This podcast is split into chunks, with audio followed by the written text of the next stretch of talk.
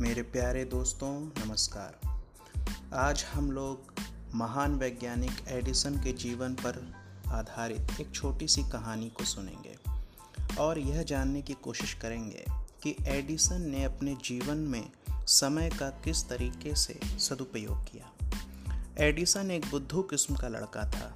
जब वह शहर आया, तब उसने सोचा कि वह अपने समय का इस्तेमाल कैसे करे।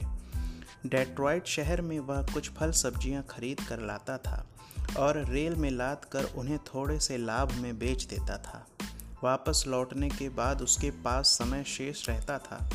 उसका व्यवहारिक मस्तिष्क कोई ऐसी तरकीब सोचने लगा कि डेट्रॉइट में बचे हुए इस फालतू वक्त और ट्रेन में बीतने वाले समय का कुछ उपयोग किया जाए। वह डेट्रॉइट में युवाओं के एक क्लब का सदस्य बन गया। ताकि उनके पुस्तकालय में बैठकर पढ़ सके।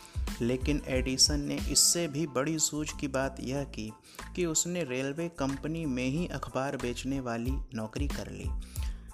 इससे उसे केवल यही फ़ायदा नहीं हुआ कि वह ट्रेन में बीतने वाले तीन घंटों में जहाँ जहाँ गाड़ी रुकती थी, उन स्टेशनों पर अखबार बेचकर मुनाफा कमाने लगा, बल्कि अब उसे मुफ़्त में यात्रा करने का पास भी मिल गया। लेकिन यहाँ एक समस्या और भी थी। अखबार तो तभी बिकता जब गाड़ी स्टेशन पर रुकती थी।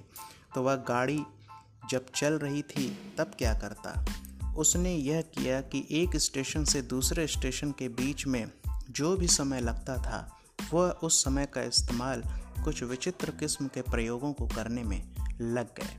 तो आपने देखा कि किस तरीके से एडिसन ने अपने समय की किन, कितनी सुंदर व्यवस्था की।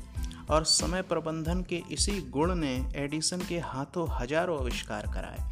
चौरासी वर्ष की आयु में सन 1931 में जब उन्होंने आखिरी सांस ली थी, तब देश और विदेश में उनके नाम से 1500 से कम पेटेंट नहीं थे। जी हाँ 1500 से कम पेटेंट नहीं थे।